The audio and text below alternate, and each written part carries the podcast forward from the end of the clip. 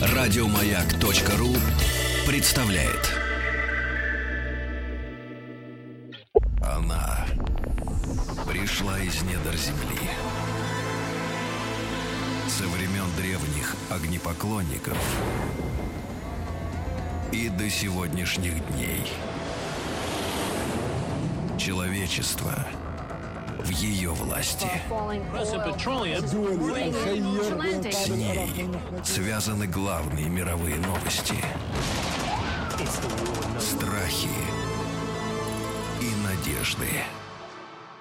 Нефть. Друзья мои, ну и рубрика «Нефть», э, хит подкастов, э, а также... э, Хит подкастов «Планета Земля». Да, сайта радиомаяк.ру в подкастах общедоступных на iTunes вы можете слушать в удобное для вас время. И мы продолжаем наши встречи в утреннем эфире «Маяка» с, со специалистами. Рассказываем вам о всех, обо всех аспектах нефтяного рынка. Мы много уделили внимания самой нефти, добыче, транспортировке, истории этого процесса. Ну и, конечно, сегодня нефть — это э, политика, да, это политика, и нефть — это, к сожалению, война. А, Это мы все видим на Ближнем Востоке прямо в наши дни. Не прекращается эта история. И, вы знаете, некоторым может показаться, что м, вот ослаб Советский Союз, исчез, да, и как-то разгулялись шельмы э, по миру, да, с автоматами Калашникова. А на самом деле э, всегда было неспокойно. э, И сегодня вот беседа э, большая, плотная о кризисе 1973 года. Но мне эта дата близка, потому что я родился как раз в 73 73-м, году. То есть вот к этому кризису вот 42 года э, в этом году испол- исполняется. И сегодня у нас э, в студии Алексей Игоревич Громов. Алексей Игоревич, доброе утро. Добрый день. Да, добрый день, рады вас видеть. Доцент э, Российского государственного университета нефти и газа имени Губкина. Естественно, с этим вузом мы продолжаем очень плотно сотрудничать в нашем общем деле. А, И Алексей Игоревич является также директором по энергетическому направлению фонда Институт энергетики и финансов. Алексей Игоревич ради нас сегодня совершил подвиг, встал раньше обычного. Да, но что не сделаешь ради народа, правильно? Конечно. Да, Алексей Игоревич, можно э, перед тем, как вот с кризисом 73-го будем знакомиться, да, просто ваш взгляд на э, ситуацию сегодня. Э, Йемен, Саудовская Аравия, вот... э, Ну, Вот этот очаг напряженности. да, на насколько, Ближнем насколько Востоке, именно на заливе. нефтяную отрасль эта вся история может отразиться? А, Ну, вы знаете, нефть это всегда кровеносная система мировой экономики. Кровеносная система мировой экономики это означает, что э, она очень чувствительна к любым политическим э, колебаниям, к любым геополитическим изменениям. Поэтому нефть и политика это близнецы-братья.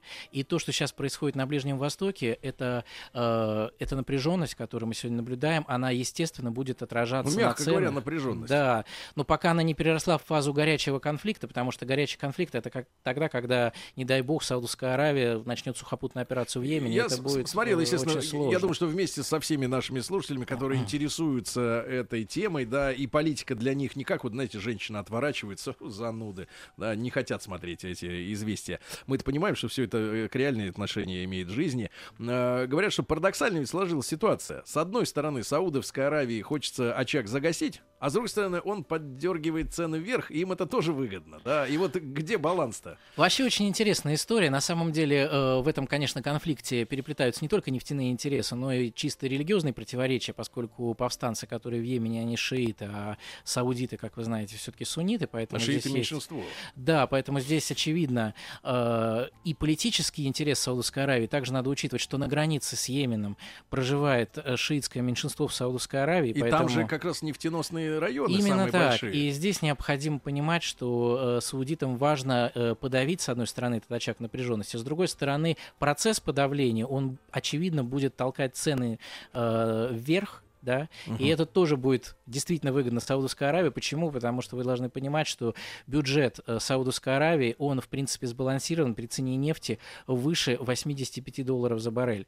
И поэтому И то, что сейчас происходит, они как бы терпят, да, но все Конечно. равно им это невыгодно. но здесь история тоже э, понятна. Дело в том, что почему саудиты терпят, и терпеть они могут много, они такие долготерпцы могут быть. Почему? Потому что э, э, резервы, которые накопила Саудовская Аравия, они одни из крупнейших в мире. и Именно они- валютные золото да, валютной. порядка 700 миллиардов долларов накоплено у них на счетах. Вот, и это, в принципе, позволит им э, безбедно прожить несколько лет. Только крах доллара спасет э, их от безбедной...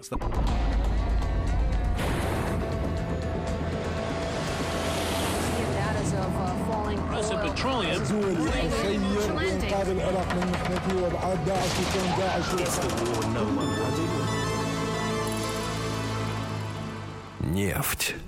Итак, друзья мои, Алексей Игоревич Громов у нас сегодня в гостях, э, и мы сегодня говорим, э, естественно, о кризисе 1973 года. Но я на своей памяти помню э, кризис там, ну, грубо говоря, 80-х годов, да? Или это отголоски 73-го?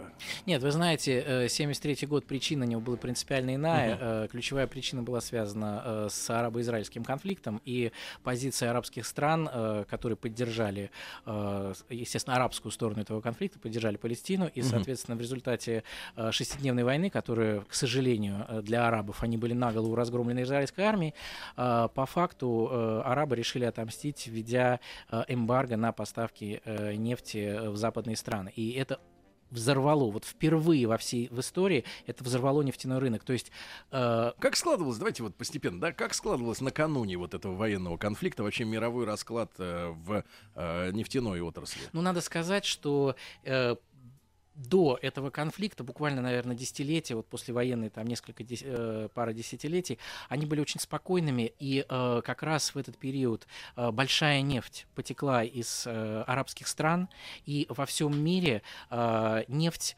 была дешевле э, хлеба. И э, по факту э, люди просто не могли представить, что нефть может подорожать. И никто не мог представить, что нефть в принципе может быть дорогой. Если мы берем такие э, узнаваемые о, образы да, того времени, то, э, например, представьте себе, друзья мои, автомобиль Элвиса Пресли.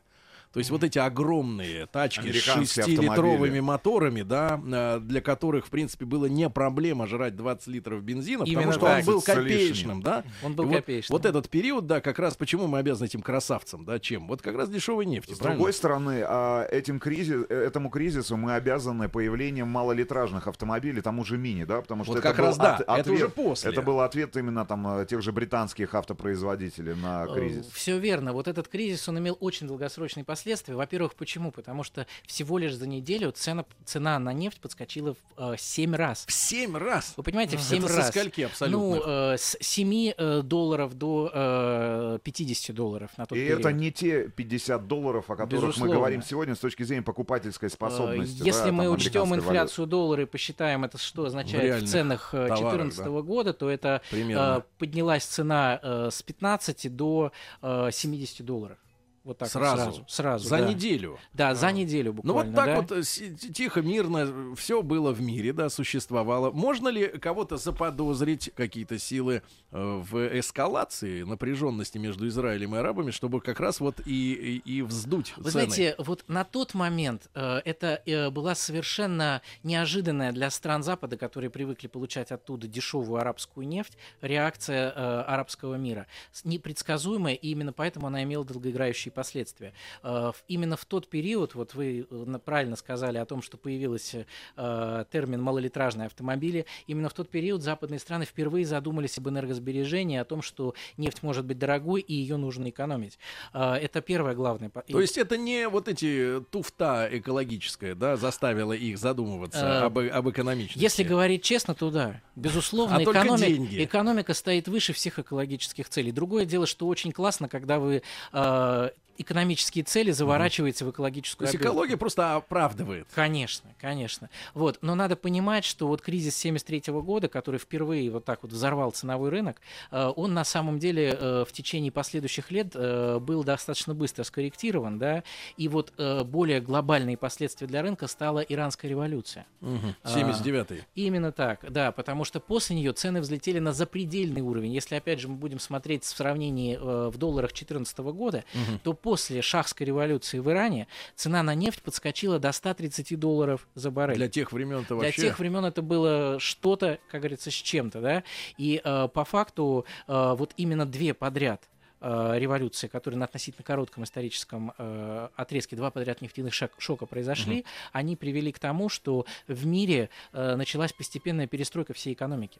То есть, по сути, те страны, которые зависели от нефти, рассматривали его как ресурс, которого будет много и который будет всегда дешевый, они стали перестраивать экономику таким образом, чтобы снижать зависимость от арабских стран А вот смотрите, поставок а, нефти. Алексей Игоревич, нам часто говорят, нефть. да, и наши внутренние эксперты, и народу это понятно, да, что мы э, не занимались инновационными проектами, вот в сытые тучные годы, да, э, потому что, грубо говоря, ну, нас устраивала конъюнктура. И они, получается, по тому же пути шли вот 30-40 лет назад, да, то есть заранее не прогнозировали возможность изменения обстановочки. Э, И, грубо говоря, перестроиваться их заставила только жизнь, а не, не, не, не, не логические размышления. Вы знаете, это э, всегда вопрос э, оценки э, и прогнозов. Да? Дело в том, что человечество, к сожалению, пока еще не научилось прогнозировать шоки, прогнозировать черные лебеди. Вот как говорил американский экономист Талеб, он э, как раз говорил, что, понимаете, если мы э, э, войдем в шкуру рождественской индейки, то она 364 дня в году будет прогнозировать, как у нее прибавляется вес и как она улучшает свои жизненные показатели. И дальше будет прогнозировать это на долгосрочную перспективу. Но ее кладут на стол на Рождество, и ситуация меняется. Вот э, кризис 73 года и шахская революция 79 года это был именно слом трендов, который поменял э, всю геополитическую картину Напомните, пожалуйста, Алексей Игоревич, почему развернулся конфликт арабо-израильский? Ну, Что э, делили, товарищи? Ну, арабо-израильский конфликт э, развернулся в силу э, того, что, по сути, э, Израиль, как э, страна, которая была признана решением ООН э, в 1946 году, соответственно, Самостоятельным государством. самостоятельным государством, да, она фактически э, приняла решение о, сам- ну, как инициировала оккупацию палестинской территории, что Вот именно совершенно... в 73-м. Да, да, что совершенно не понравилось арабскому миру. А чем это было вызвано? Вот кроме политики, ну, кроме, грубо говоря, лозунгов, но зачем они это сделали? Ну, дело в том, что у Израиля всегда существовала и существует и по сей день э, идея о том, что палестинские территории это исконно израильская э, вотчина, и, соответственно, что необходимо э, жизненное пространство для э, народа Израилева. Вот. А э, арабы изначально не принимали, э, Но они как факт, самой, сам Израиль же не Э, принимали, как да? не принимали не просто даже как факт, а когда еще этот факт им был им навязан, с одной стороны, а с другой стороны началась вот эта вот экспансия Израиля на исконно арабские территории. Мы напомним, что был так называемый мандат в первой половине Да. 20 века у Британии, которая э, надзирала за этими землями, да? Была и- управляющая компания, Да, да, давайте да. И так когда скажем. они оттуда свинтили, значит, они оставили после себя вот эту проблему. Ну, где они побывали, везде, собственно говоря, Ну, по проблемы. сути, да, и ведь надо понимать, что э, и арабо-израильский конфликт, да, и другие конфликты, которые сегодня то и дело э, вскрываются, это наследие колониального периода. То есть тогда, когда страны были поделены фактически не историческими границами, да, а фактически зонами э, э, территориальных интересов А западных стран. Палестина до 73 года, палестинские территории, они как бы кем контролировались? Кто э, управлял-то вот? И юридически они к чему относились? То, что было занято Израилем в 73-м. Вы знаете, там была сложная история, да. Э, Формально эта территория э, э, не являлась независимым образованием, да. На ней фактически сталкивались интересы нескольких арабских стран, там и, и, и- и влияние Египта было сильно, значит, почему вот эта вот арабо-израильская война в первую очередь с Египтом произошла, да. Соответственно, тут там и Иордании было Которая сильное рядом влияние, да. да. То есть все соседние страны Были вовлечены. вовлечены в эту историю, соответственно. То есть и- размежевание земель не было четко сделано. Нет, ну что вы, конечно, да, это все происходило историческим путем и достаточно сложно и мозаично. И война длилась всего 6 дней, да? Да, и- это знаменитая шестидневная война, когда э, арабские страны впервые, э, к удивлению Запада, э, вот оказали такое жесткое сопротивление э, западной экспансии, потому что Запад еще не привык к тому, что у арабов может быть самостоятельная позиция. Это действительно так, у арабов действительно бывает в ряде принципиальных вопросов самостоятельная позиция. Вот. И они были разгромлены в силу того, что просто оружие несопоставимо было э, По силе. по, по, по качеству и по современности то, что имела из- израильская армия по сравнению с тем, что имели арабы. А почему же тогда арабы ополчились, грубо говоря, не на Израиль, да, конкретно, который выиграл войну, а вот именно эмбарго на западные страны обратили. Ну, было все И как это решение было принято? То есть это как, каким-то образом коллегиально принималось, да, или какая-то страна Кто инициировала, главарь? да, вот как э, было оформлено это решение об эмбарго, да, на нефтяные поставки? Э, Вы знаете... Сначала э, почему? Почему вот в И, отношении причем Запада? ответ, да. Ну, э, принципиальный ответ связан был с тем, что э, арабский мир прекрасно понимал, что э, образование государства Израиль это идея э, стран э, Европы и Соединенных Штатов Америки, соответственно, которые эту идею инициировали, которые эту идею прод- продвинули в, в Организации Объединенных, Ра- э, Объединенных Наций, поэтому понятно было, что месть арабов должна была ориентироваться в первую очередь На не- создателей. на создателей этого государства. Вот. А что касается того, как это решение было принято, э, ну, действительно, э, был, со- э, был созван саммит прообраза Лиги арабских государств, тогда она еще только создавалась, вот, и коллегиально, в первую очередь, арабские страны, это Саудовская Аравия, это страны залива, другие. Саудиты тогда не, не дружили с Америкой, как сегодня. А, Вы знаете, Просто какая-то их же- удивительная не, Их картина. же просто тесные отношения связывали и с Нефтяными Британией, со добытчиками всеми, да, и с Америке, да. нефтяным лобби и американским, и британским, и BP, да, и лично же там были встречи еще э, самого, самого принца. Друзья мои, а давайте вот на 40-х этот, на этот важный, э, важный очень вопрос уже ответим после новостей, новостей спорта. Я напомню, что Алексей Игоревич Громов, доцент РГУ нефти и газа имени Губкина у нас сегодня в гостях. Мы говорим о кризисе 1973 года, который поменял вообще экономическую модель Запада целиком и полностью.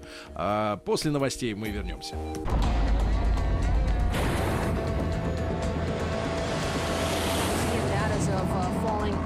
الخير بإنقاذ العراق من محنته وابعاد داعش وكون داعش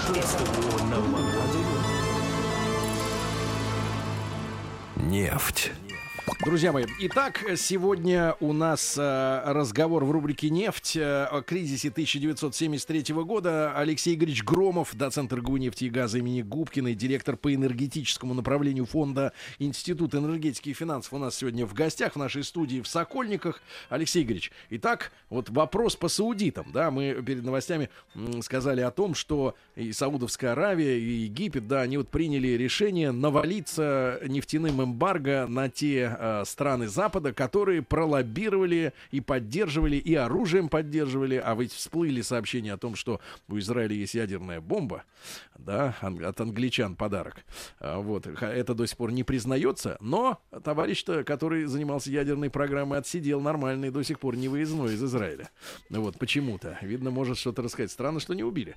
А, Вот, так вот, а, Алексей Игоревич, э, что же с саудитами-то тогда происходило? И почему они сегодня друзья Америки такие бодрые? Ну вот вы знаете, это вот как раз очень интересный политический аспект, связанный с тем, что э, в этот период э, страны Запада, они еще не отошли с политической точки зрения от некого такого э, колониального протектората над своими бывшими территориями с влиянием. Ведь не, не секрет, что Саудовская Аравия как страна, она состоялась э, при поддержке Британии, и впоследствии первая нефтяная компания, единственная нефтяная компания Саудовской Аравии, Сауди Арамка, это была сначала совместная с э, аравийско с э, нефтяная корпорация. Но именно после э, арабо-израильского конфликта, вот после этой шестидневной войны, да, национализировали. Э, и, по сути, ну, национализировали культурно, не просто как вот делается это в Венесуэле или в Аргентине, да, национализация, а саудиты просто выкупили э, тот пакет акций, который принадлежал американской компании, и, по сути, с этого периода началось не просто переформатирование западной экономики, но и переформатирование нефтяного рынка. Ведь до э, 70-х годов э, на мировом рынке доминировали так называемые семь сестер, это транснациональные компании, которые управляли фактически всеми нефтяными резервами. Переслушайте отдельный выпуск по этой теме в рубрике «Нефть», друзья мои, в подкастах, да. Э, Именно так. А э, именно после этого э, большая часть э, стран, э, в которых работали транснациональные компании, они начали постепенно выдавливать транснациональные компании, западные, американские. Та и же история, в конце концов, и в 79-м, получается, в Иране произошла, Абсолютно. когда BP потеряла да, Абсолютно возможность верно. добывать И э, нефть. отрасль переформатировалась, тогда э, доминирующую позицию отрасли стали занимать национальные компании типа Сауди Арамка, иранской нефтяной компании и так далее. Так, а, а как же, если забегать чуть-чуть вперед, э, что в итоге привело к такому братству-то э, А вы- саудитов и американцев вот в наше время уже? Ну, вы знаете, э, политика это очень ветреная девица, да, и когда мы э, смотрим на политические взаимодействия сторон, э, становится понятно, Соединенные Штаты и западный мир понимал, особенно в тот период, да, что степень зависимости западного мира от э, ближневосточной нефти составляла 60 и выше процентов в тот период. И понятно, что если не будем дружить с арабами, будем иметь большие проблемы у себя в экономике. Как я говорил, нефть это кровеносная система экономики. И поэтому необходимо было договариваться, развивать отношения и так далее. И по сути здесь э, западные страны выступили э, тонкими игроками на внутрирегиональных противоречиях, которые существовали между арабским миром Ну, и их Ираном. традиционная методика разобщить. По сути, да, да. И э, таким образом э, э, возникла впоследствии очень тесная дружба Саудовской Аравии и США, в первую очередь с военной точки зрения, потому что Саудовская Аравия э, нарастали политические противоречия у Саудовской Аравии и Ирана. а вопрос... э, Религиозные тоже. Да, в первую очередь религиозные, да. И эти политические противоречия могли вы- вырасти в конфликт вокруг нефтяных месторождений, вокруг маршрутов транспортировки нефти с Ближнего Востока, которые были критически важны для Соединенных Штатов и Европы. И поэтому, естественно, Соединенные Штаты начали и политически, и военно, с военной точки зрения помогать Саудовской Аравии стать самостоятельной региональной державой. А, Алексей Игоревич, а ск- сколько в итоге, получается, стран поддержали? Какие страны поддержали эмбарго тогда, в 73-м? Э, ну, я сейчас на вскидку всех не, вс- всех не вспомню, да, но это, Ну по, вот- по сути, весь арабский блок. И Ливия? Э, э, Ливия тогда, да, тоже поддержала, вот, но самое главное, что это весь арабский блок, то есть э, э, Иран и Ирак, вот, и по сути получился, что э, все страны залива э, на короткий временной период практически блокировали поставки нефти. Ну, они, они перестали отгружать эту нефть, добывать. Они остановили поставки. Э, При этом, э, опять же, надо понимать, что удивительное свойство э, месторождений нефти, которые есть на Ближнем Востоке, что они действительно могут регулировать добычу. То есть действительно можно при- приостанавливать добычу, можно... з- э, И значит, при этом скважина не зарастет. Именно так, да, в отличие, например, от России. Потому что когда идут разговоры, которые вы наверняка много раз слышали, почему Россия не может повлиять на мировой рынок нефти, сократив свою добычу с тем, чтобы цены поднялись, технологически это в наших условиях сделать невозможно. Если мы законсервируем скважины в Западной Сибири, они больше уже никогда не будут запущены. Да. И что А, стало происходить вот в этот период, когда эмбарго вступило в действие? Когда эмбарго вступило в действие, первый эффект экономический шок роста цен. Соответственно, э, естественно, страны Запада начали предпринимать политические усилия по урегулированию ситуации, по снижению напряженности. То есть начались переговоры с А арабскими что, за- странами. что захотели арабы? Вот какие они условия ставили, чтобы опять отгружать начать нефть? Ну, э, условия были достаточно радикальные. То есть э, изначально... э, Ликвидация Израиля? По сути, да. Первое условие было именно такое, э, пересмотр э, решения ООН о создании государства Израиль, э, участь, более активное участие арабских стран в переговорах по этому вопросу. Вот. Но в итоге, как всегда в этой жизни, э, был достигнут компромисс, в рамках которого Израиль отказался от тех завоеваний, которые были э, реализованы в этот То есть период. Запад все-таки заставил Израиль, да, вот это сделать? Ну, безусловно, там, по сути, Израиль оккупировал Синайский полуостров, и, вы знаете, Вынужден был уйти оттуда. вынужден был уйти под давлением арабского, арабского мира. Вот. А э, еще одно важное последствие, которое э, было значимо для, арабс... для стран западного мира, связанных с эмбарго, то есть э, ведь э, проблема была не только в том, что нефтяные танкеры э, перестали загружаться арабской нефтью, но просто Был Египет- закрыт пролив. Египет закрыл Суэцкий канал. Вот, это надо тоже понимать, да. Надолго? И, ну, этот период я сейчас не вспомню, но период был краткосрочный, но с учетом того, э, Какой трафик. какой трафик, даже, даже в тот период времени он был достаточно интенсивный, это был очень серьезным А, ударом. да. Мы какую Во- роль? Вот, вопрос- Давайте вопрос от Да. американца послушаем, да, Да, да, во- вопрос э, в штабе Маяка. А почему тогда Запад не просто начал огромную кампанию на арабские страны? Потому что у них нет защиты против э, Запада. А Почему э, американцы не начали Просто не воевать тогда? бомбить.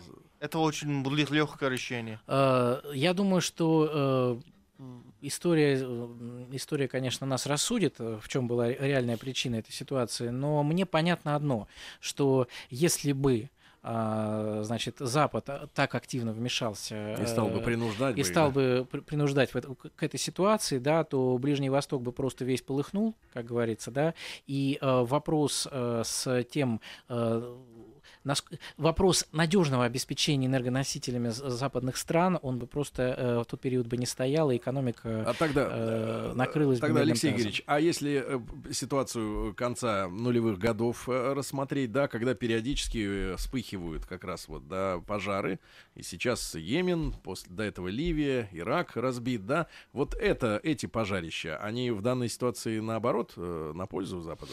Вы знаете, опять же принципиально изменилась ситуация. Когда мы говорим с вами о кризисе 73-79 годов, да, мы говорим о том, что в тот период страны Запада критически зависели от ближневосточной нефти.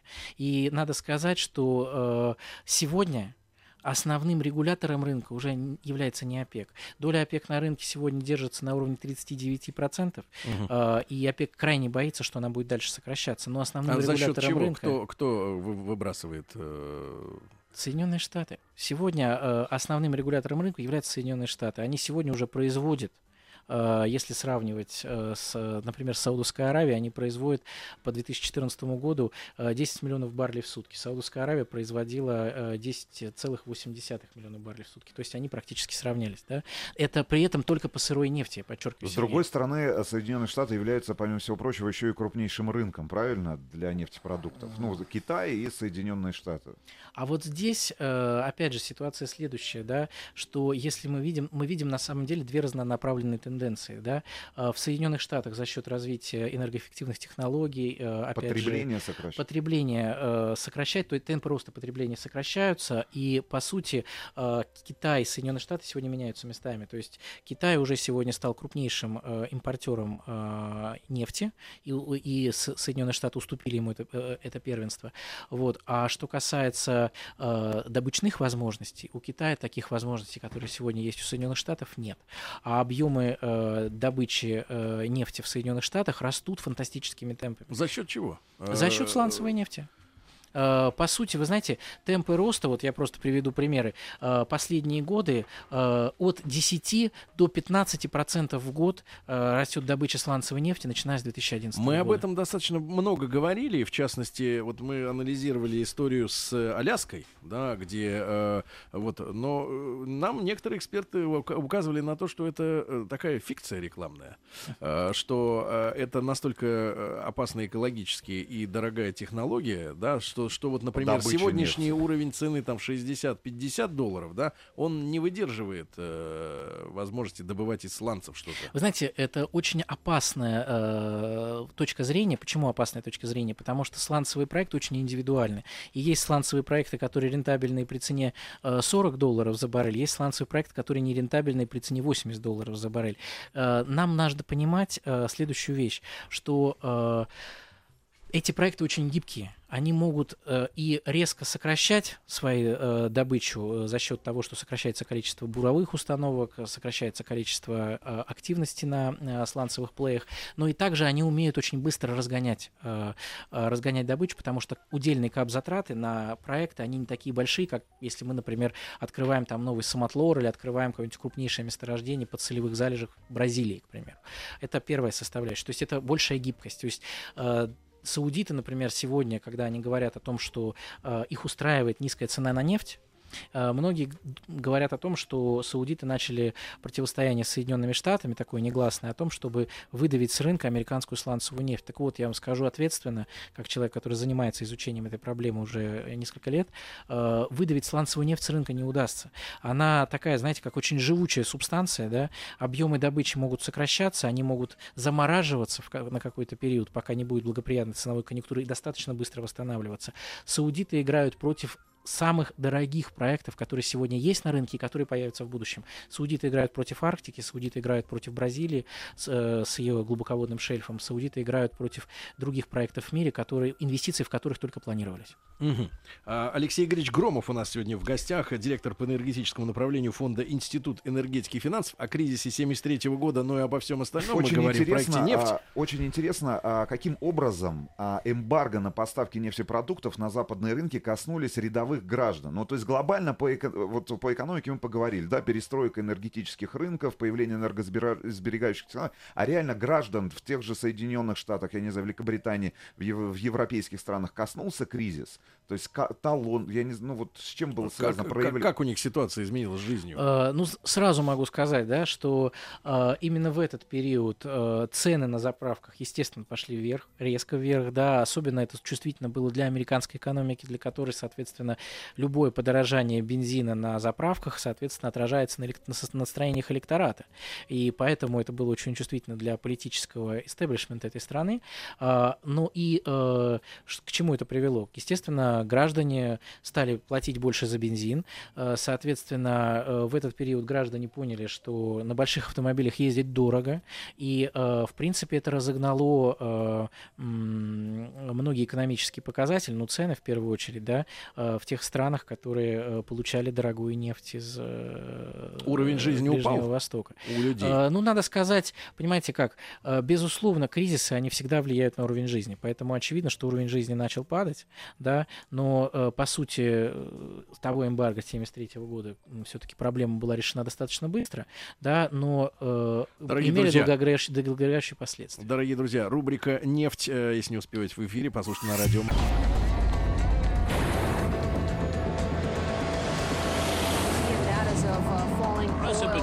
دولي أسير بإنقاذ العراق من محنتي وابعاد داعش وكون داعش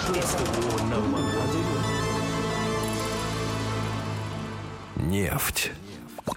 Э, Алексей Игоревич Громов э, в нашей студии в этом часе. Рубрика «Нефть». О кризисе 73 года мы говорим э, э, о том, что произошло э, 42 года тому назад. Э, О сегодняшней ситуации, да, Алексей Игоревич? Э, Вот э, эта история с Йеменом.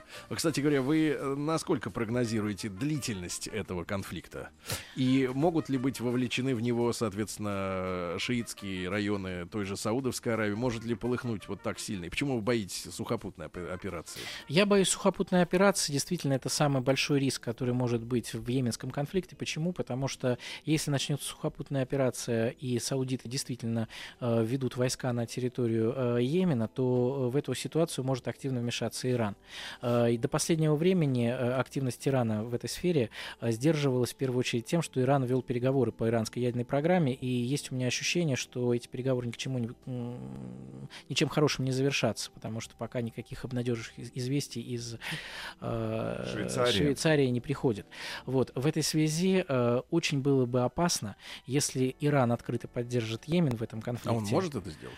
Теоретически может, потому что э, у него есть э, Отправка соглашение. гвардии какой-то? У него есть соглашение о взаимодействии э, с Йеменом, о м, экономическом поддержке и военно-политическом сотрудничестве. Да? И если такое произойдет, то есть риск закупорки, пусть временной, пролива который соединя... э, соединяет Персидское, э, Персидский залив. Ну, э, то есть, если не Египет блокирует Суэцкий канал, то Да. вот э, Иран и Йемен, да? Да, это будет, это будет очень серьезным ценовым, ценовым шоком, который действительно сможет Ну, какие, резко какие, высоты, поднять цены. какие высоты может взять баррель? Ну вот смотрите, если сегодня э, вот та ситуация, которую мы видим, да, она уже привела к тому, что, что цена на нефть в условиях избытка предложения на рынке, да, который сохраняется, она все равно пошла вверх и держится уже на уровне близком к, там, к 60 долларам, чуть ниже, вот, то если, не дай бог, произойдет вот этот вот коллапс э, в э, Персидском заливе за счет скоординированных действий Ирана и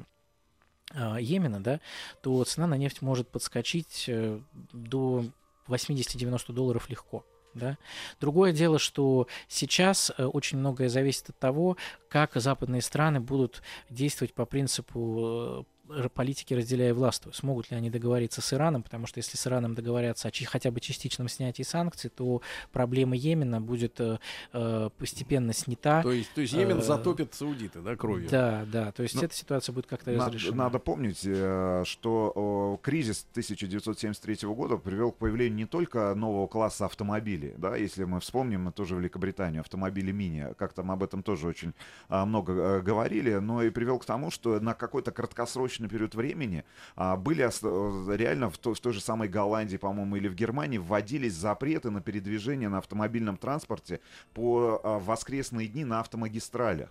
Значит, реально дороги европейские, вот насколько я помню, а, значит, по историческим каким-то данным, напоминали дороги после ядерной катастрофы, да, то есть реально ввиду вот этого шокового повышения цены на топливо для конечного потребителя, правительство европейских стран вынуждено было принимать эти ограничительные меры.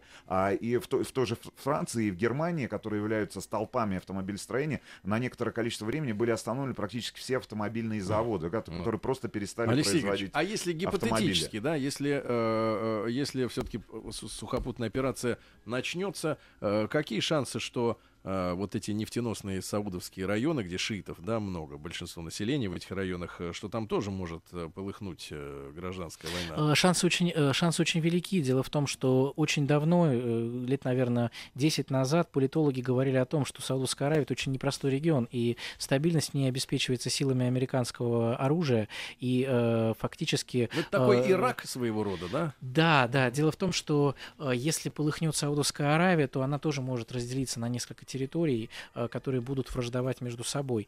И пока их сдерживает, я подчеркиваю, сильные позиции центральной власти.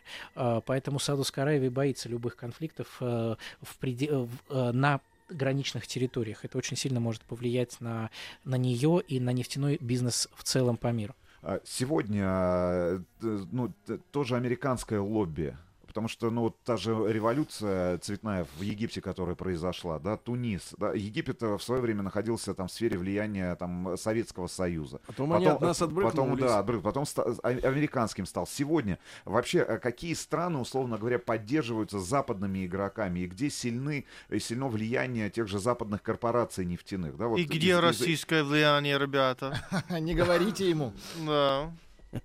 Про российское влияние не будем. Да, и про российское влияние не будем. Но вот где сильны позиции именно крупнейших, про- э, я не знаю, крупнейших нефтяных компаний, которые представляют сегодня интересы Ну, нефтяного лобби? э, крупнейшие нефтяные, транснациональные нефтяные компании в первую очередь сосредо- свои интересы э, блюдут на Ближнем Востоке. Это Саудовская Аравия, Объединенные Арабские Эмираты, Катар, э, Оман, э, Ирак. Да, это основной интерес э, именно к этим э, нефтяным месторождениям, которые есть на территории этих стран. Вот. Если говорить про Египет, то там ситуация э, немножко изменилась в последнее время в связи с приходом нового правительства. Там, соответственно. Генералы пришли. да, там, соответственно, немножко В позиции раз. Да, э, англосаксонского мира несколько ослабли, но нельзя говорить о том, что они там ослабели до критического уровня. Поэтому, в принципе, э, англосаксонский мир, по сути, контролирует сегодня и Суэцкий канал, что важно для транспортировки энер- энергоносителей, и страны Ближнего Востока, в первую очередь арабские. А какая ширина вот этого, грубо говоря, этой щели, да, между Африкой и э, Ближним, ну как, как сказать, этот, как Саудовская Аравия у нас находится на полуострове, да? Да, ведь? конечно, да. Вот, э, д- д- длин, Да ну, там ш- совсем небольшой. ширина, я имею в виду, вот этого пролива, чтобы его можно было контролировать военными силами там из Э, Йемена. Ну, я даже могу сказать следующее, что э, пролив, он э, буквально, по-моему, сотни километров, не больше называется, да, но проблема в том, что там регулярно присутствует э, американский флот, который Мгм. контролирует э, эти проливы, да, и если мы говорим о э, к- возможности э, полномасштабного военного конфликта э, и возможности блокировки проливов, то речь идет просто о том, что э, риск заключается, во-первых, в постоянных нападениях э, э, йеменов, э, йеменских шиитов значит, на э, нефтяные танкеры.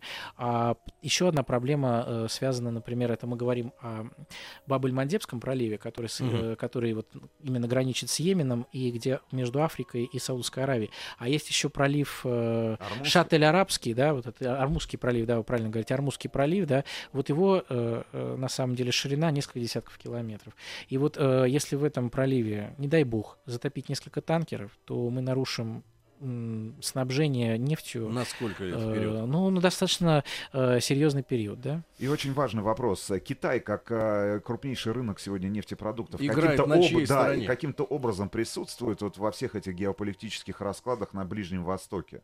За кого играют, да, китайцы, наверное, самый правильный вопрос. Китайцы играют за стабильность на Ближнем Востоке. Они э, одни из крупнейших игроков, которые сегодня не боятся взаимодействовать с Ираном. Они одни из крупнейших игроков, которые сегодня пытаются составить конкуренцию Соединенным Штатам в военном контроле э, над э, Армузским проливом. М. И я знаю о том, что в? Китае реализуется масштабная программа по созданию авианосного флота. а, Чтобы отправить туда. В том числе. Э, Наша тогда, тогда вопрос, который висит в воздухе, Алексей Игоревич. Наша э, выгода заключается в поддержке каких сил? Мы не говорим военной поддержки, но, идя, так сказать, в общей, в общей атмосфере. Э, ну, Нам выгодно что? Э, С точки зрения э, того, что мы, конечно, как экономика, зависящая от нефти, критически зависящая от нефти, мы заинтересованы в высоких ценах на нефть. А раз мы заинтересованы в высоких ценах на нефть, то эм, плохо это или хорошо, но любые очаги нестабильности, которые возникают э, э, в нефтяных странах, они играют э, повышательную роль в цене на нефть и, соответственно, позитивным образом сказываются на нашей экономике. Спасибо за вашу дипломатичность. Алексей Игоревич Громов, доцент Российского государственного университета нефти и газа имени Губкина, директор по энергетическому направлению фонда Институт энергетики и финансов, был у нас сегодня в гостях. Ребят, не успели послушать, сделайте на сайте радиомаяк.ру, в подкастах, в iTunes, рубрика «Нефть». Спасибо огромное. Ищите. Спасибо большое. Спасибо. Еще больше подкастов на радиомаяк.ру.